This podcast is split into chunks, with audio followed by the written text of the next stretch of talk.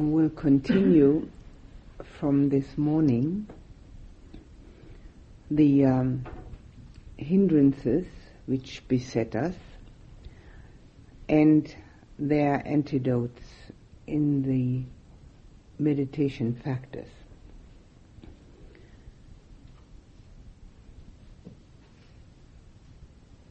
When the pleasant feeling, the very exquisite feeling arises, simultaneously there's joy. It's impossible not to be joyful when one feels extremely good. But because the um, physical, the sensation is stronger, in the first instance, one is actually more aware of that rapturous sensation. The uh, joy is underlying, and on the se- in the second step of this um, meditative absorption, we put more attention on the joy. However, at this point, the joy which is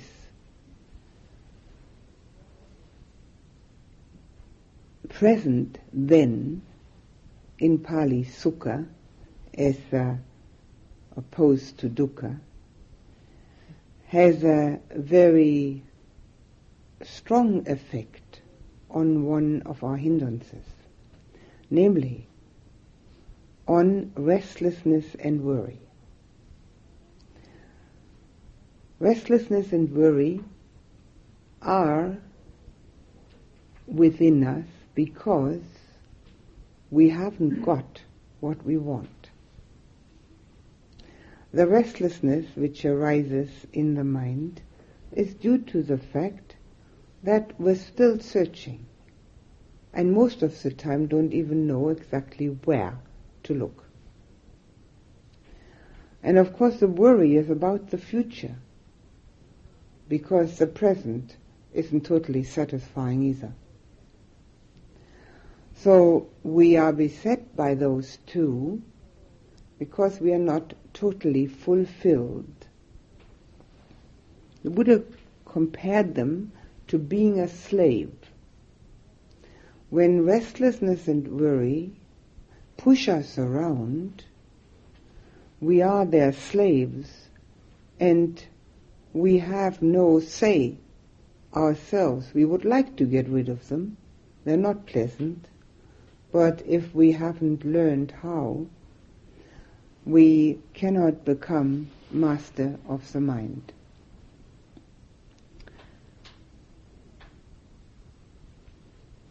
Now, in this meditative factor of joy, we have exactly what we've been looking for. We've been wanting joy, happiness. And therefore, during the time of the meditation, the restlessness and the worry, of course, disappear. There's nothing to worry about. There's nothing to be restless about.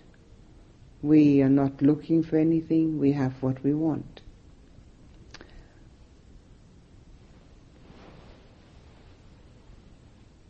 Since the first arising of the pleasant physical feeling is now understood to be far more gross than the emotional joy one is able to let go of that physical sensation and put the main attention on the joy. The physical sensation remains in the background.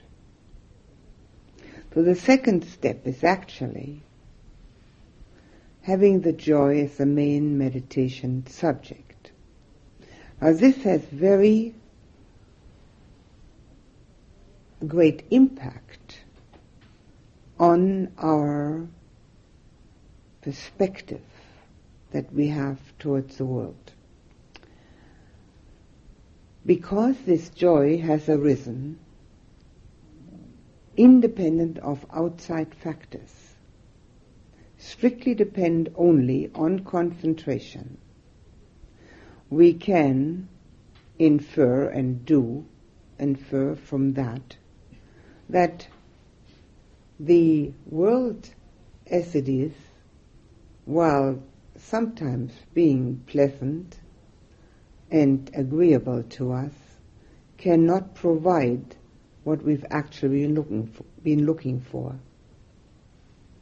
We've been looking for a state of being which is joyful and peaceful, either knowingly or subconsciously.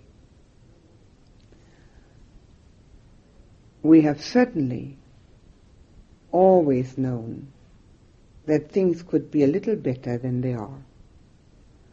And we've always thought that the outside factors that surround us need to be changed in a certain way so that we then have inside of us what we are looking for.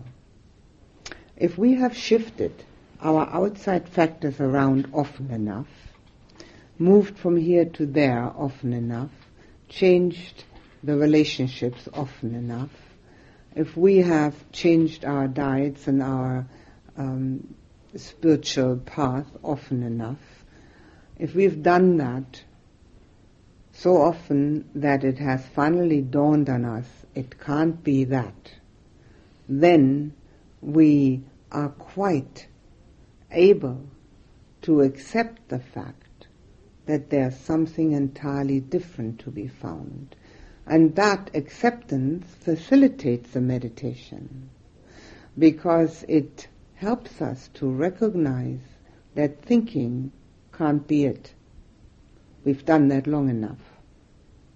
We've done it for decades, all of us, and it hasn't provided what we wanted. So when we have that quite clearly in mind, it does help to let go of the disturbances in the meditation and take those steps which are strictly due to concentration. So when we have that inner joy, we know that we have something which is entirely different from what we have experienced so far in the world. We have experienced pleasure, we have experienced happiness, but it was of a different quality. This has an entirely different feel about it. It feels sweet and it feels all pervading and it has primarily the aspect of being independent. And that independence from outer conditions brings self-confidence. This, this second step, which is the second meditative absorption, brings enormous self-confidence because we now know what the mango really tastes like. Nobody can argue with us. They try, but it's useless because we've bitten into it. And although people do argue about this, even those that argue have an underlying feeling that there may be something in this. Only the one who has done it knows what's in it. Now, having experienced this, even for a moment, makes meditation a must because one realizes this is where one wants to go, not just because it is pleasant, but because it changes the whole perspective that one has to the world. The world is no longer so tempting. Now this does not mean that we cannot enjoy the pleasant sense contacts. But it means something far more important. It means we're not going to run after them. We're not going to search for them. When they're there, they are pleasant. And when they're not there, it doesn't make any difference. And that is the first step towards equanimity, which is one of the seven factors of enlightenment. It's the crown jewel of all emotional states.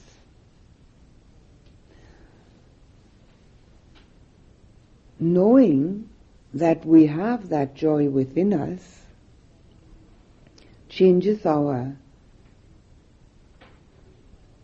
connection in daily living because we know we can get back to it. So if there is unpleasantness in daily life, it's not considered to be a great tragedy. It just is. Like everything else just is. So is that too. Because we know we've got that, what we really want within us. We don't have to get it from someone or from something. And because we don't have to get it from someone or something, if we do get something which is pleasant, we can enjoy it in purity. We didn't expect and therefore didn't look for it, and we don't want to hang on to it and we don't want to repeat it. So we don't have the craving and clinging, and we don't have the future in mind. We just have that one single moment in mind, which may be very enjoyable. So we not only gain our inner joy, we also gain the purity of the outer joy. But the main thing is that we no longer search all over the place forgetting it. We spend an awful lot of energy and time and money, if we have it, for trying to get pleasant sense contacts. Seeing, hearing, tasting, touching, smelling, and also thinking. We're looking for it here and there. And sometimes we're successful, and other times we're not. But every time we are successful, we like to keep it. And because we can't, nothing can be kept. We've got to renew it. And since we have to renew it, we have to expend energy towards renewing the pleasant sense contact. And this energy then gets us into a rut because we get it we lose it, we renew it. We get it, we lose it, we renew it. if we look at our daily living for just a moment, we can see that very clearly happening from morning to night and again and again and again. The energy which we expend, ex- uh, extend towards trying to get those pleasant sense contacts is much better spent on concentration. Because the concentration is not only going to bring us joy, these are only the first steps. It will eventually bring us the depth of insight, seeing absolute reality. And with that, all problems are finally solved. So if we have mental energy, and all of us do, and we spend that on concentration, and we do get to these different levels of awareness, which are really only the first two steps, we are aware of the fact that there's something else to be found in the universe other than what?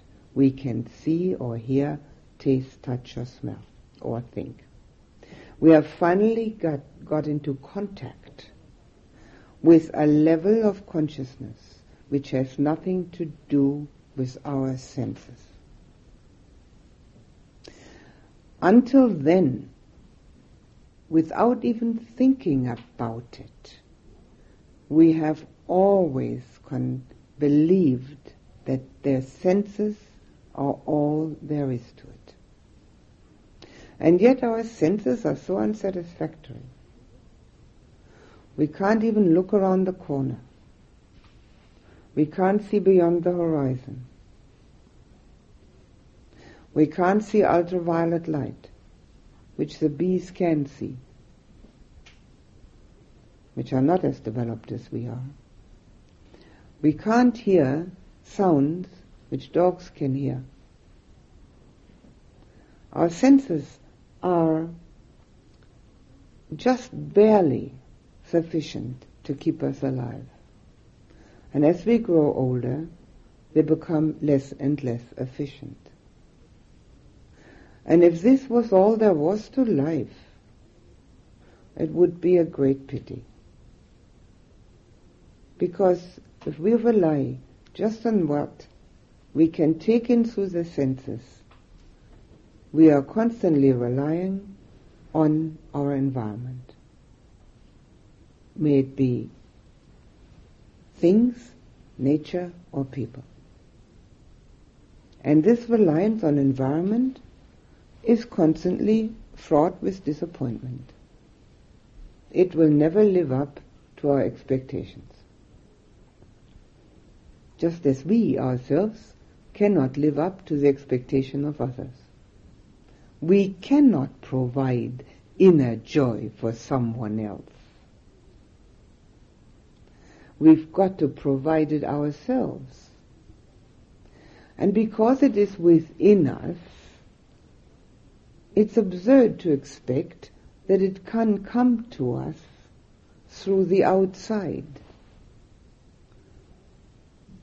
We think, maybe, without even being clear about it, that there must be a hole here somewhere where we can stick it in. It's impossible. It's got to arise within. That's where we feel it. It's quite logical, isn't it? But who in the world tries to do it? Very few people.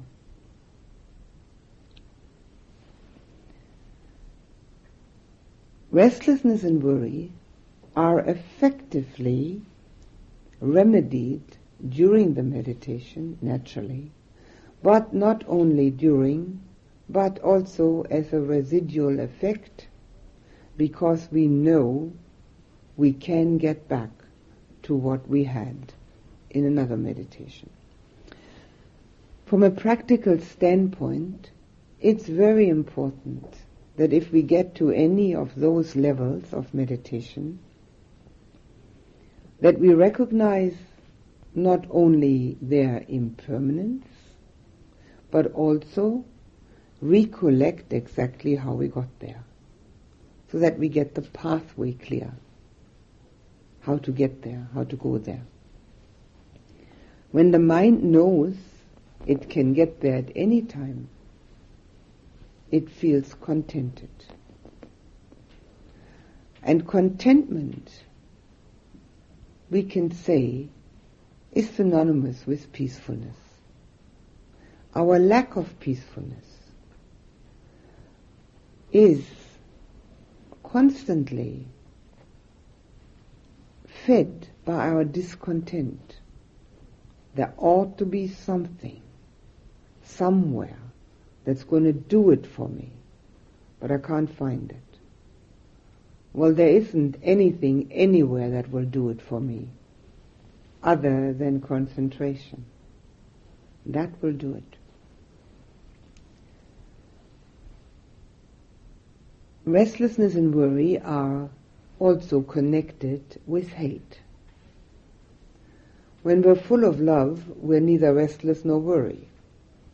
So they are connected with hating whatever is happening at this moment, because then we worry.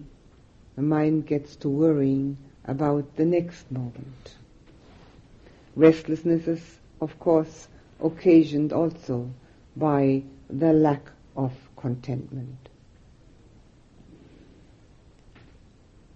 If we have been able to cut down this particular weed during meditation and continue to do that, it will also help us to live in the moment. Restlessness and worry are both connected with past and future. Never with this one moment. There's nothing in this particular moment to be restless about if we pay attention to it. But if we don't pay attention to it, then of course there is. So this brings us, possibly for the first time, solidly into the present moment and can keep us there because we now know what to do so that we can be there. The fifth one of these five factors of meditation which arise through concentration is one-pointedness, ekaggata in Pali. And that counteracts the first hindrance, the desire for sensual gratification. Now it counteracts that because when we're one pointed, which we have to be in order to be concentrated, the mind has to stay in one point, there's no desire.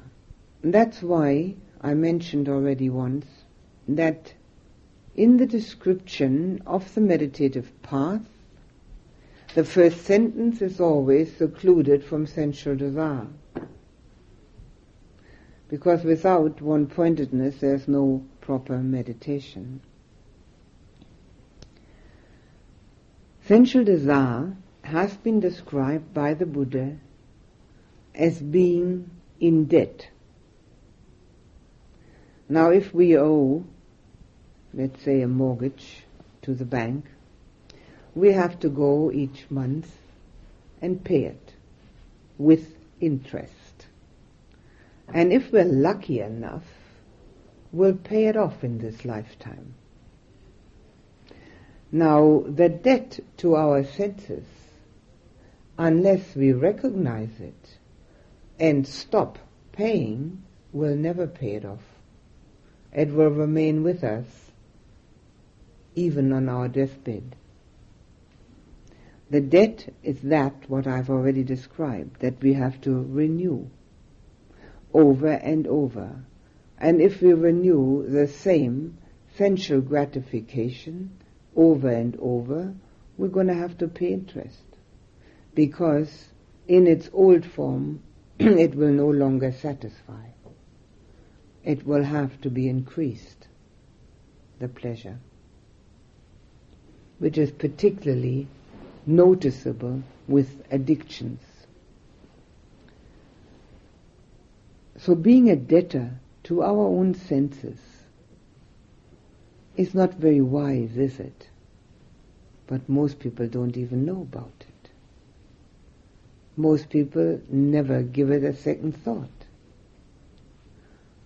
They think that's the way they can find happiness and peace. And we do try again and again to do it a little more cleverly than the time before. Cleverness has nothing to do with it. Meditation is an act of letting go. That's the important aspect. It's a letting go of wanting something and coming back to just being. The difficulty to concentrate comes from the fact that we want something. We want to be concentrated. We want to be a good meditator. we want to maybe get that pleasant feeling we've heard about. There's no way to meditate like that. As long as we want something, we have dukkha. The first and second noble truth of the Buddha's teaching says that there is dukkha, unsatisfactoriness, and that it has only one cause, which is the second noble truth. And this one cause is craving, wanting. Wanting to have or wanting to get rid of instead of just being there. So if the meditation is to be successful, concentrated, we must let go of all these ideas and just let the mind relax into the breath. Let it fall into the breath. Let it be. Not wanting to be concentrated, not wanting to be a good meditator, but just being there, awake and aware, alert, in the moment. That's all. So it's a real act of letting go, of thinking, of hoping, of planning, of remembering, of wishing. It's letting go of all that and experiencing in this case, breathing. Experiencing just that one thing, breathing. And then, when we have experienced that for a little while, we can experience concentration. Which means that we will experience different levels of consciousness where we actually get in touch with our own inner life or inner being which is always there, always available. The only problem is that we can't get in touch with it because we're thinking. Now, in our society, thinking is highly prized. In fact, it's often well paid. And in some aspects, that's valid.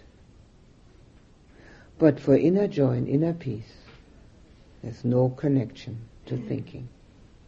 None whatsoever.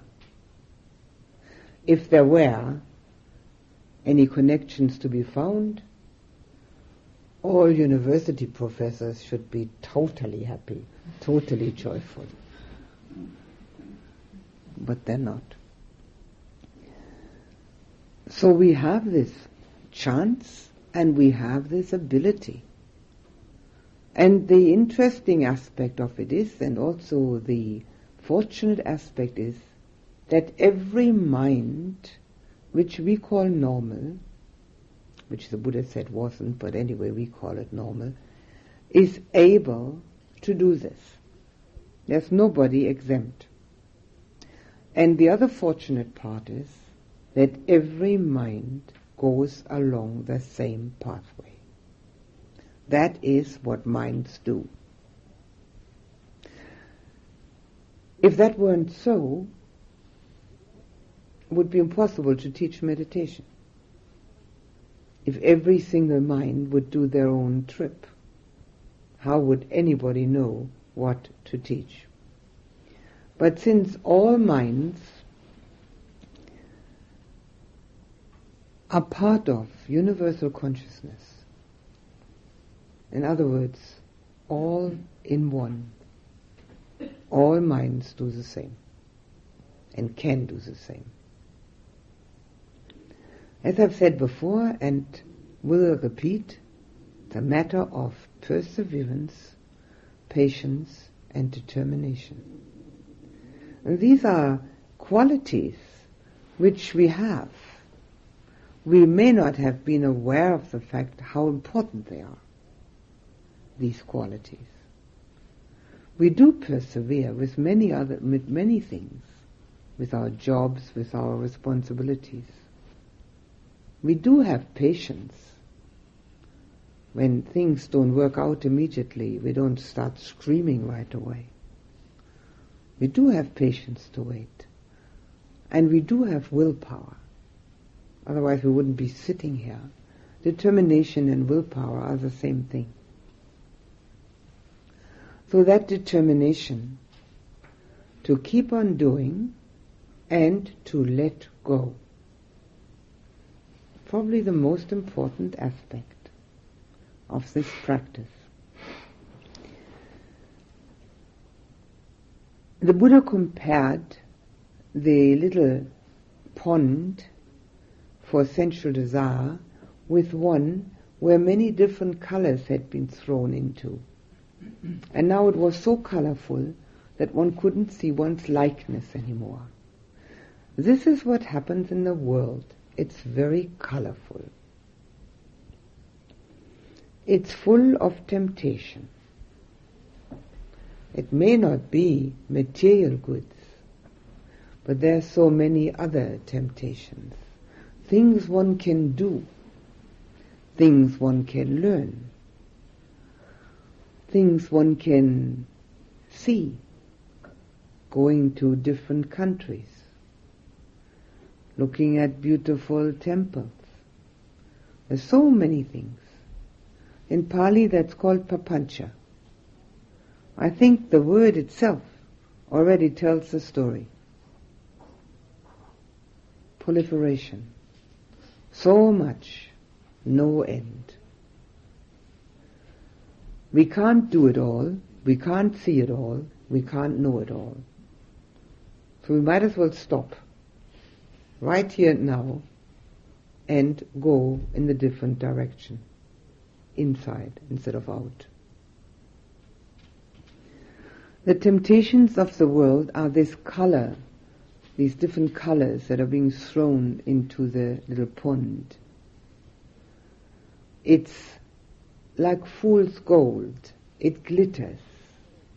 But once we pick it up and take it to the assayer, he says, it's worth nothing. It just glitters.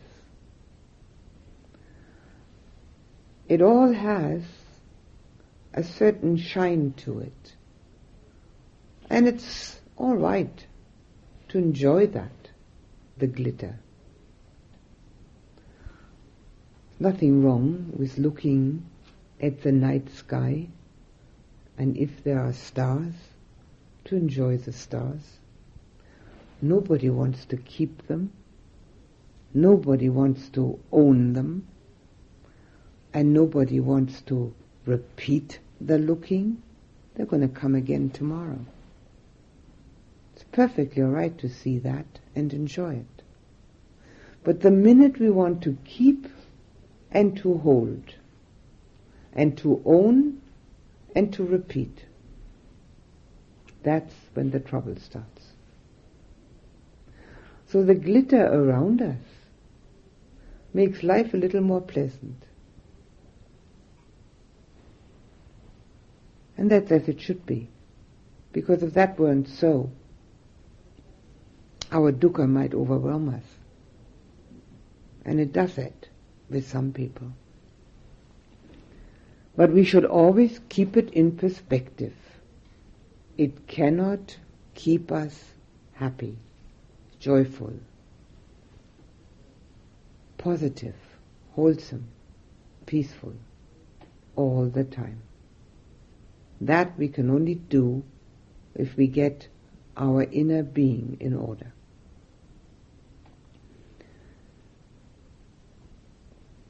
With the sensual desires which we have, we will find that if we look at them a little more closely, that they are supported by society. Now, ill will is not. Ill will is definitely a no-no. It's not nice to get angry. But to have sensual desires, to own a bigger house, to own more cars, to have pretty things, to enjoy one's outings, to enjoy music, to enjoy the theater. It's all perfectly all right. There's nothing wrong with it, on the contrary.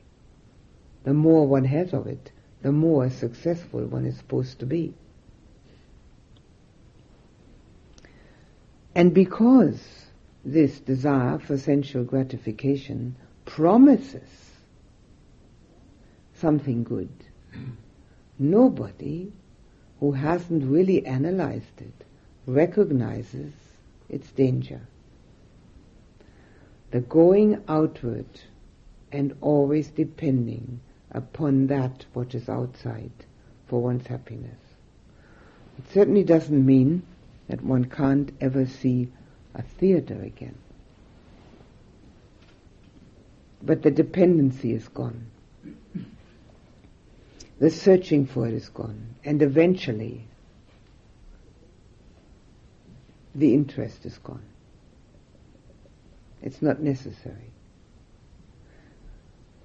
The whole world is a stage and we're the players on it. You all know the quotation. We don't need to go to the theater. We've got the theater all around us. And we all believe that the role we're playing is for real. That's why we get upset and angry and anxious and restless and worried.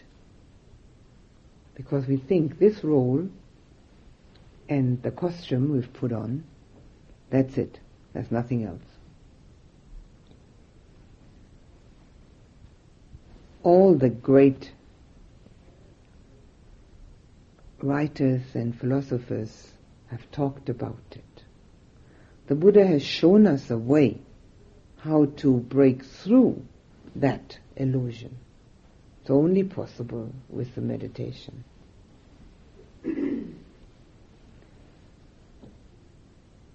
Now, when we do it through the meditation, we have the automatic antidote.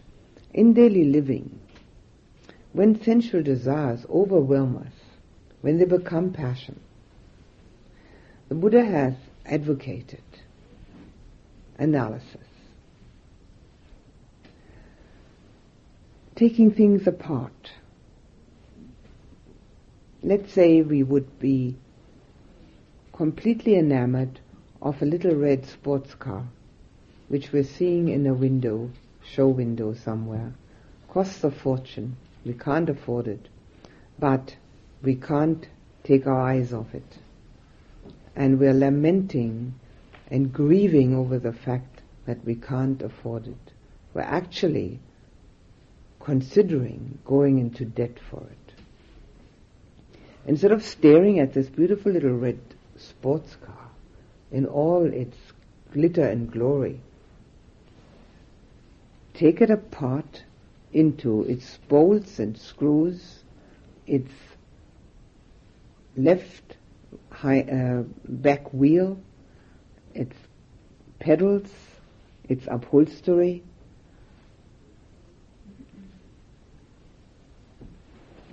In all the bits and pieces that you can think of or can see.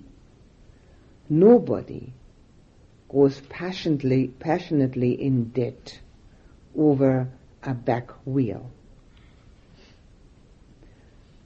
It's just an ordinary technological item which doesn't even look appealing. Only when the thing is in all its togetherness it looks so wonderful. The same goes for people. If we have passionate desire or passionate resistance towards a person, we can, for instance, look at their left ear and wonder whether that is really worthwhile being passionately desiring or passionately resisting. The Buddha explained a person with the simile of a cart. He said, when we have four wheels and the uh, floorboards and a brake and the um, the side uh, the wood for the sides we don't think that that's a cart. We just see the wheels and we see the floorboards and we see the brake. But when it's all put together, then we call it a cart. It's the same with a person. We have what he called 32 parts of the body. Hair, nails, teeth, skin, and so on. And we'll talk about that a little more in detail as an insight meditation method. And all these bits and pieces, when put together in their proper arrangement, are called me and you. But in reality, they are nothing but energy particles. And yet, we take, take it as so important as the last thing that exists in the world, the most important thing. Me, and then of course, possibly someone else. So if we look at things which are arousing our passion, whether it is for wanting or not wanting, we can take it apart into its components and see whether the components themselves are so attractive or so unattractive. In this case, more the attractive side. Sensual desire has mostly a great deal to do with our problems. Because anger we recognize. We know it's useless. We know it's no good. We know we want to get rid of it. We know we'd like to change it. Everybody tells us so. We believe it. But greed for sensual gratification, wanting something or someone, we don't even recognize that that's to our detriment. We think, must be all right. I'm feeling it, so it must be okay. And therefore it's much more difficult to even recognize, come to terms, and then do something about it. There's a very famous monk in northeast Thailand, Tan Ajahn Mahabua, and he had quite a number of Western disciples.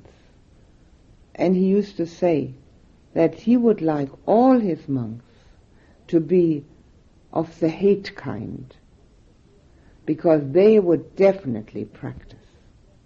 If they were more of the greed character, they mightn't practice at all. They might just enjoy the forest. Now he could do that because he wasn't bothered by hate characters around him. We wouldn't say that. We'd much rather have greed characters around us. They are much more pleasant to live with. They are much easier to get along with. They seem kind of easygoing because they are constantly in the hope of getting their wishes fulfilled. And sometimes they do. Now, one mustn't think now that a greed character doesn't have any hate, or that a hate character doesn't have any greed. They are two sides of the same coin. However, each person belongs to one of the categories because of having more of the one or the other. That's all. We all have both. They're based on our ego delusion. So the gratification of sensual desire is much harder to see as a menace and much more difficult to get rid of. Although the people who have it are much more pleasant and also their lives are easier. So we see that we have pro and con on both sides. The hate people are difficult to live with. Their lives are usually quite problematical, but at least it's easier to get rid of because it's so unpleasant. The one-pointedness, which is absolutely essential for any meditation, stops sensual desire no matter how far we get in our meditation. Even if we're only one pointed for a short period of time, it means just watching the breath for a short period of time. At that time, there is no sensual desire. When the sensual desire arises again, the one-pointedness is gone. When, for instance, a mind says, I'm not comfortable, I'd like to sit more comfortably, um, I'm hungry, I'm too cold, I'm too hot, I don't like meditation, whatever it may be what the mind says, at that time all the one-pointedness is gone, all the concentration is gone. We can't force the mind to be one-pointed. It's impossible. But we can induce it to be. And quite a bit of that can be due to our understanding.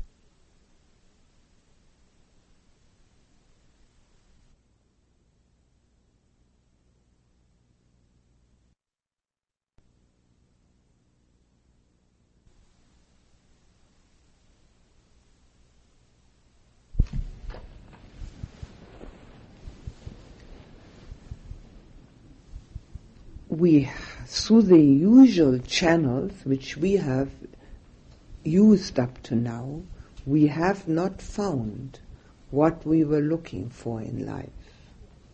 And if we understand that in our mind, so that means that there is some insight,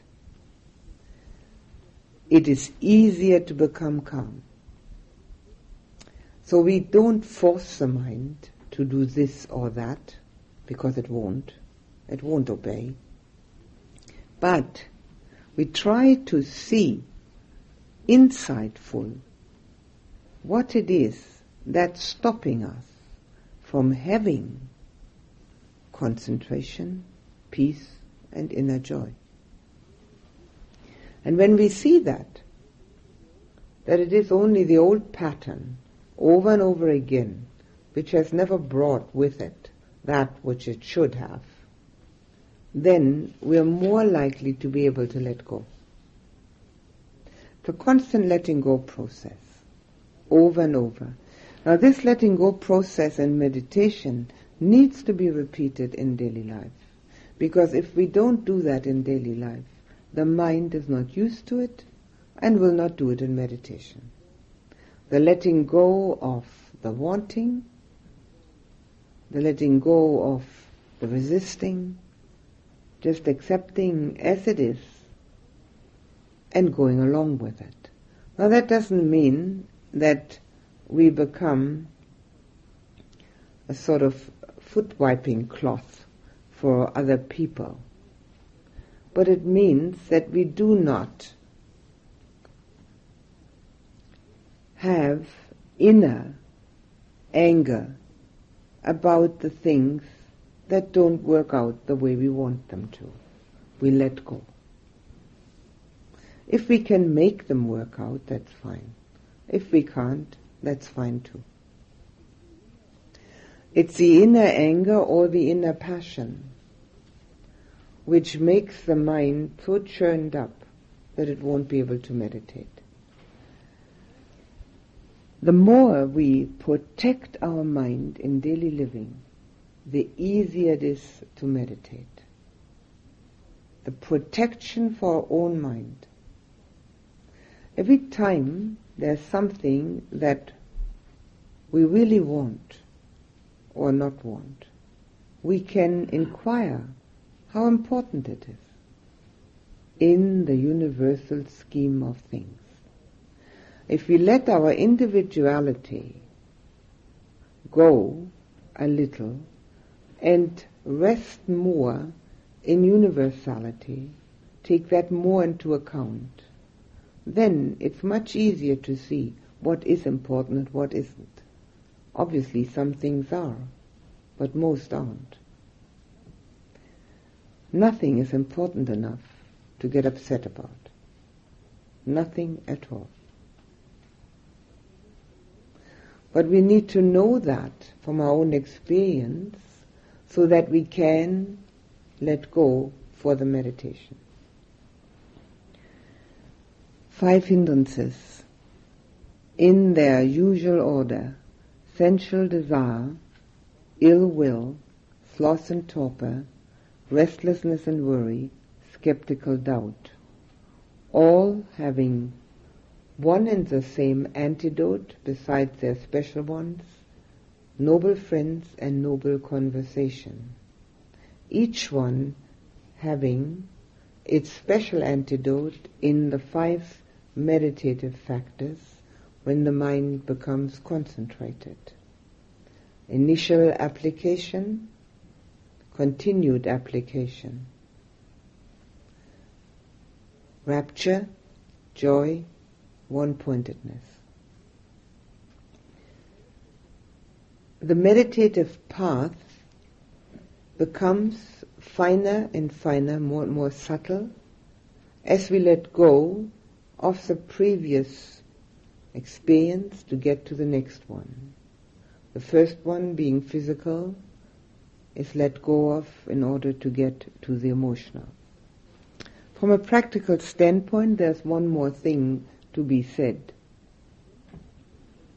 When the concentration has become good enough to enter into this mansion with eight chambers, the first indication is that the breath becomes very fine or even impossible to find.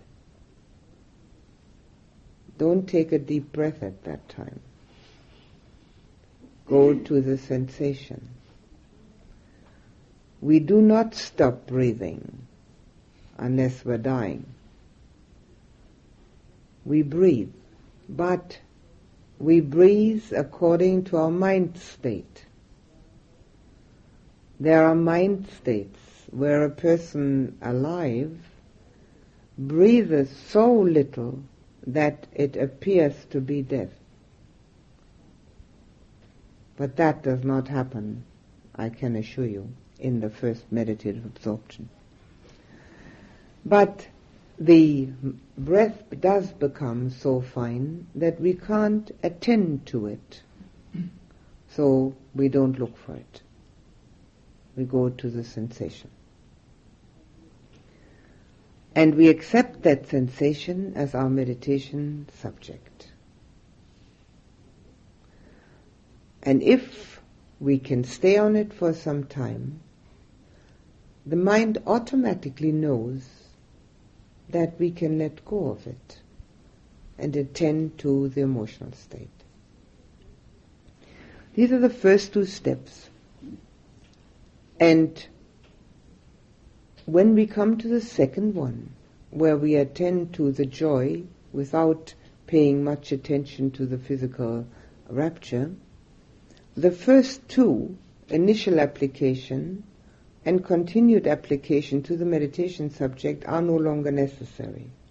So we are left with three one pointedness, joy, and pleasant physical feeling, of which joy is the meditation subject. As we progress, more and more of those factors are let go of until we are only left with one pointedness. It's a pathway which the Buddha himself took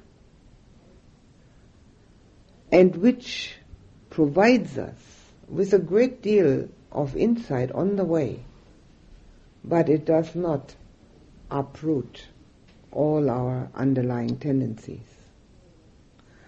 As we go along this pathway, we will find that we change. We will notice our own changes. When we look back about a year or two, we will see that we're different. And then we know it's working fine. Meditation, which is regular and also has some concentration in it must change one. If it doesn't, something went wrong. All right, that's enough for this evening. If you have any questions, you can ask them now.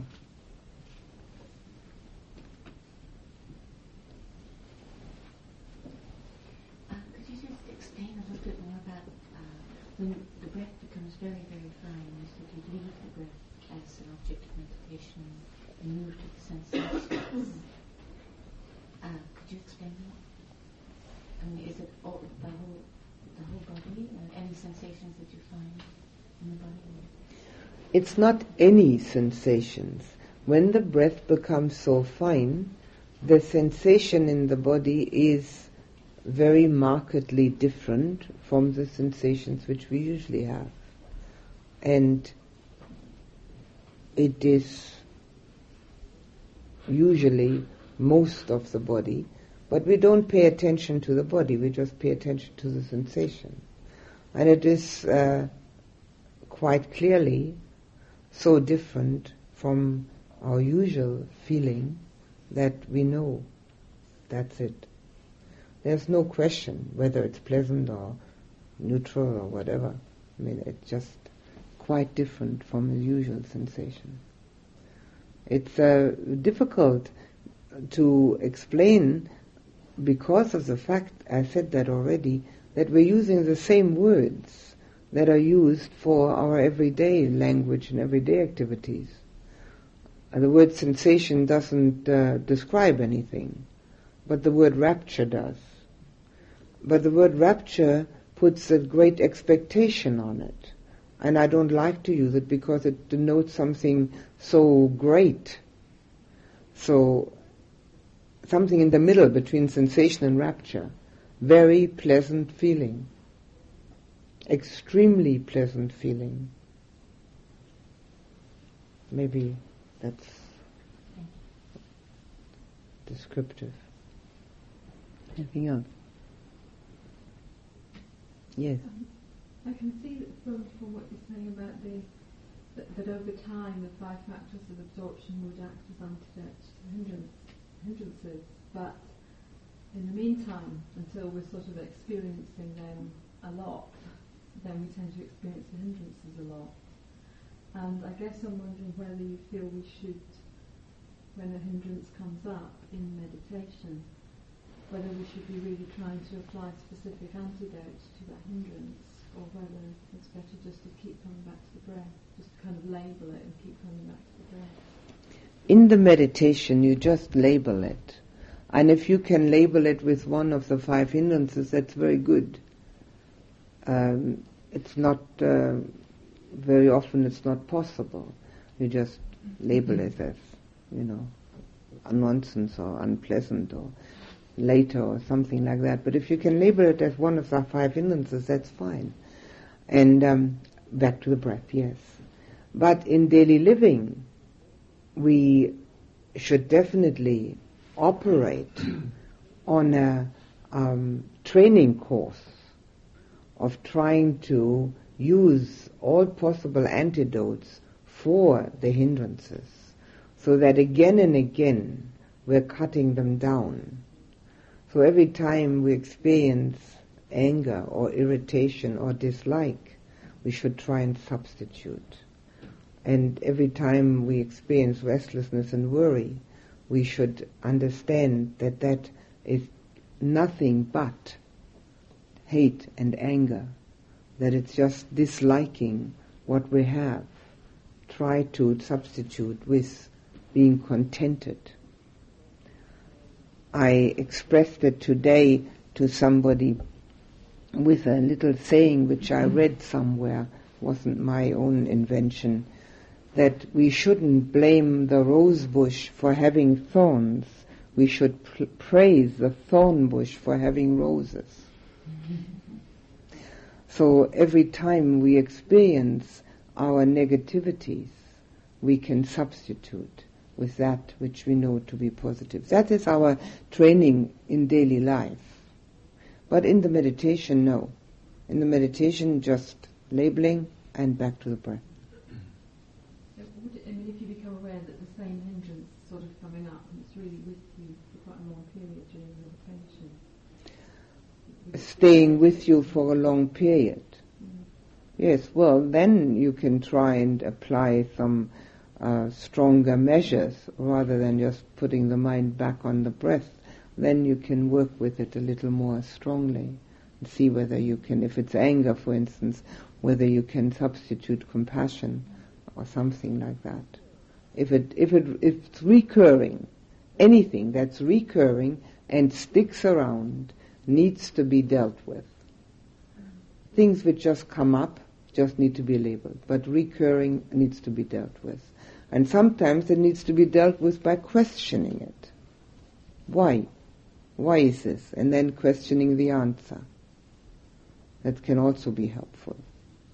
It's very often that these hindrances help one to get in, insight into oneself. Because in daily living we don't have so much time to look at all this stuff. So it can be very helpful. Anything else?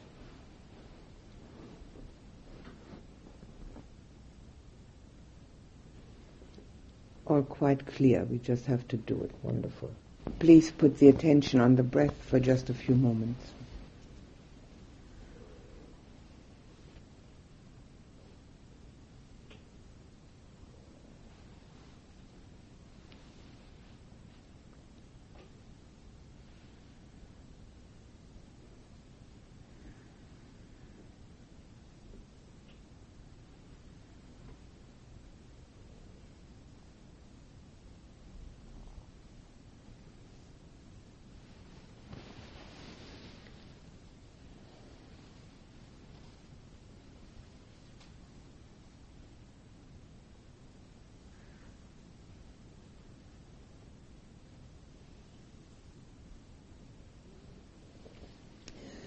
Look into your heart and see whether there are any troubles in it.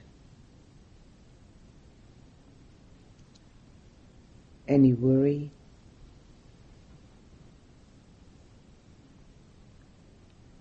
Dislike, rejection, resistance, pride,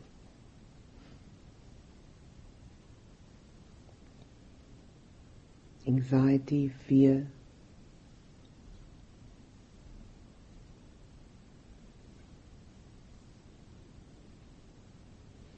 Anger, anything at all that feels heavy, unpleasant. And then let that all float away like black clouds in the sky being pushed away by the wind.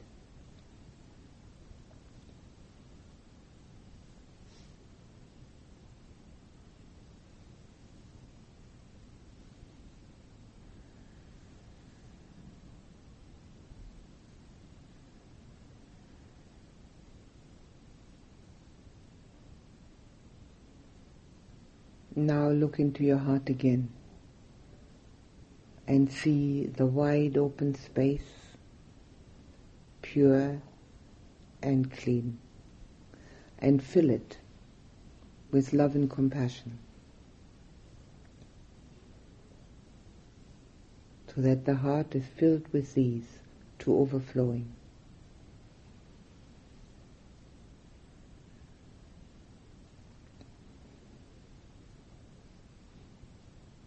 Direct them towards yourself. Love for yourself as a being and compassion for the difficulties that any human being experiences. Fill yourself, surround yourself with love and compassion.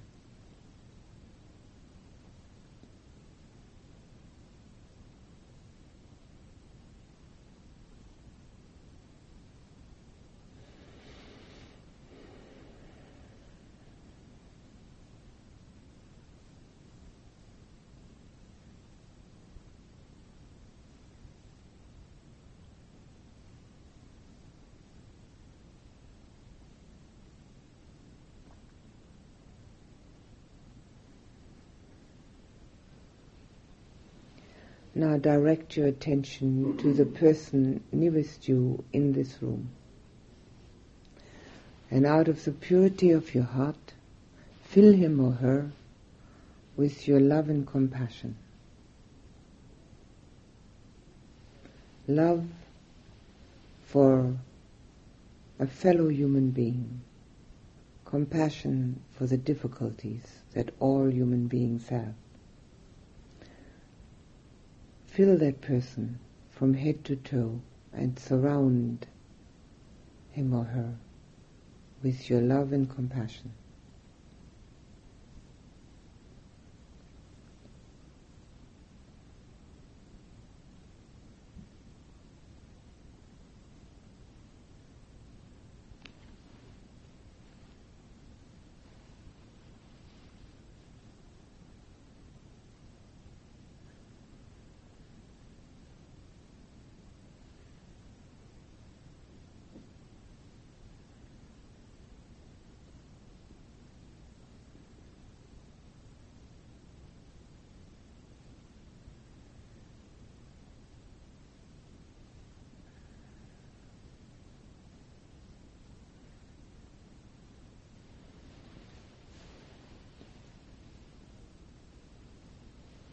Now let your love and compassion flow out of your heart to everyone here.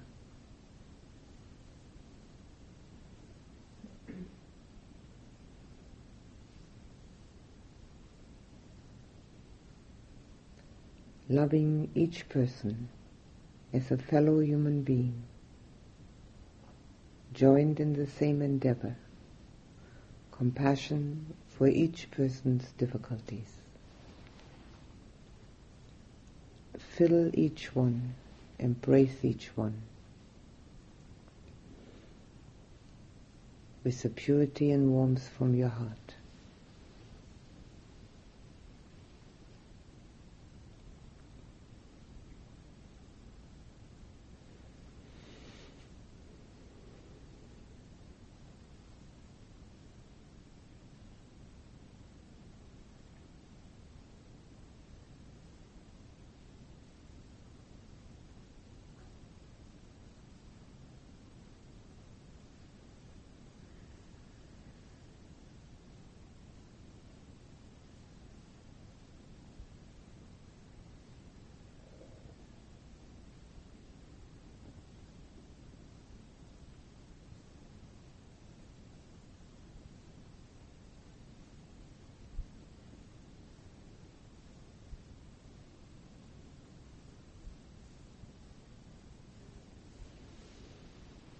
Think of your parents, whether they're still alive or not. Love them for what they are. Have compassion for their difficulties. Fill them and embrace them with your love and compassion.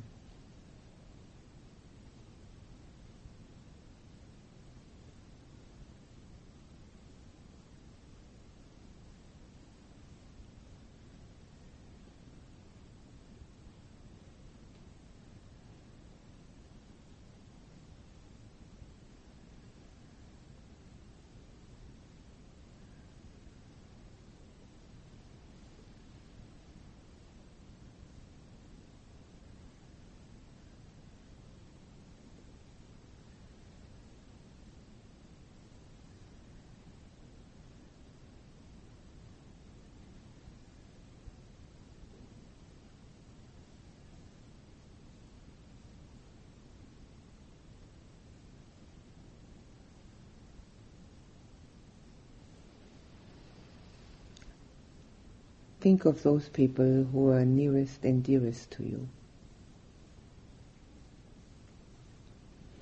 Those you might live with. Love them for what they are. Have compassion with their difficulties. Let your heart in purity flow out to them. Filling them and embracing them.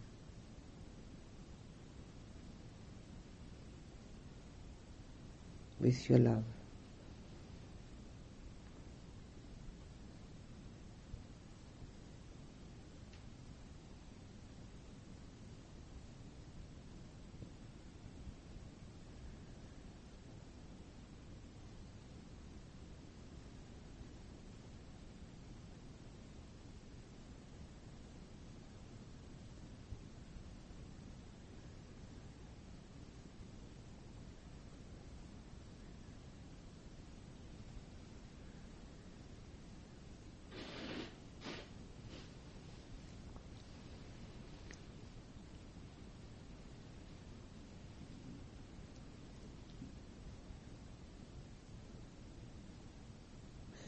Think of all your good friends.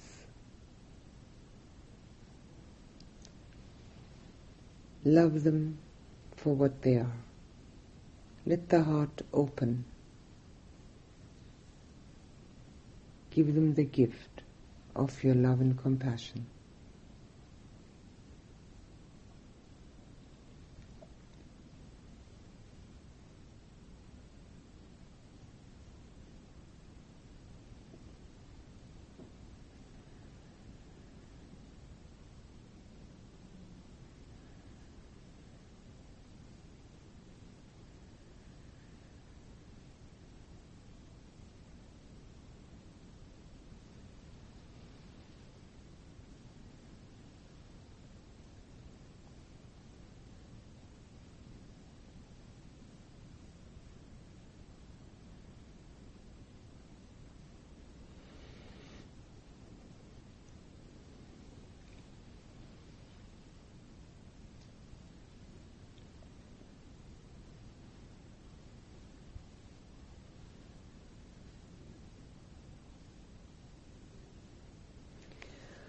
Now think of your neighbors, colleagues at work, people you meet here and there, acquaintances.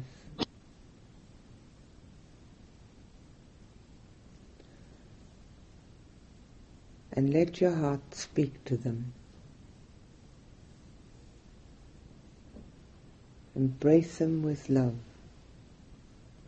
as fellow human beings on this planet at the same time as we are. And compassion for the dukkha that each human being has.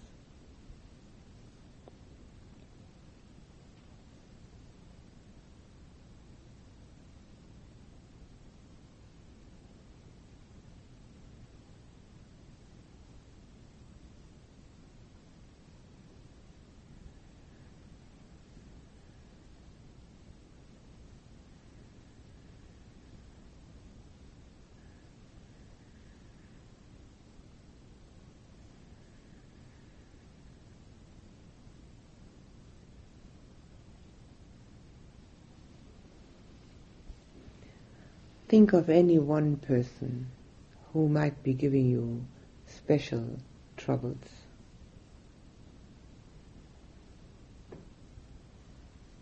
Do not allow the heart to contain any impurity, any dislike, any rejection. Fill it once more completely with love and then reach out with that love also to that person.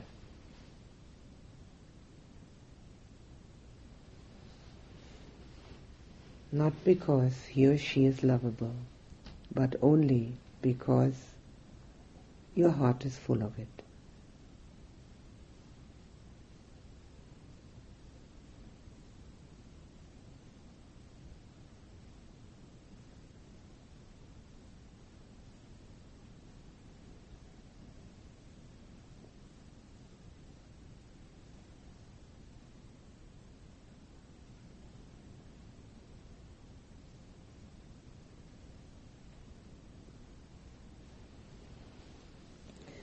And now open your heart as wide as you can and let love and compassion flow from it. To people near and far, those present in this house and surrounding this house, in the village and further afield to the town to your own hometown.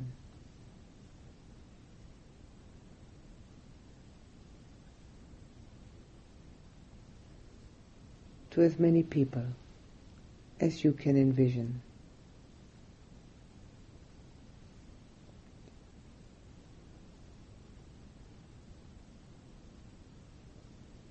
Like a stream or a flood of love and compassion pouring from your heart beings near and far.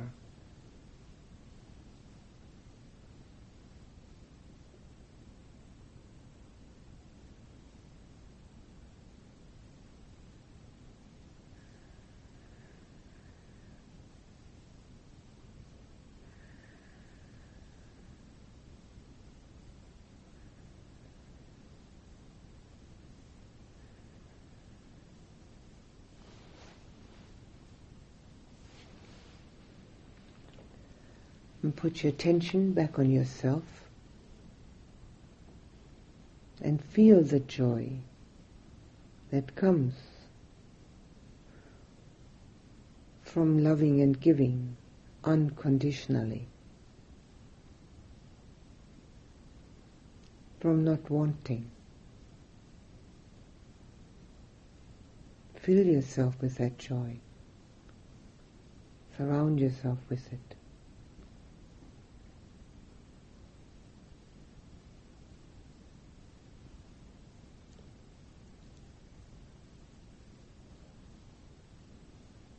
Recognizing its source, a heart that loves and gives.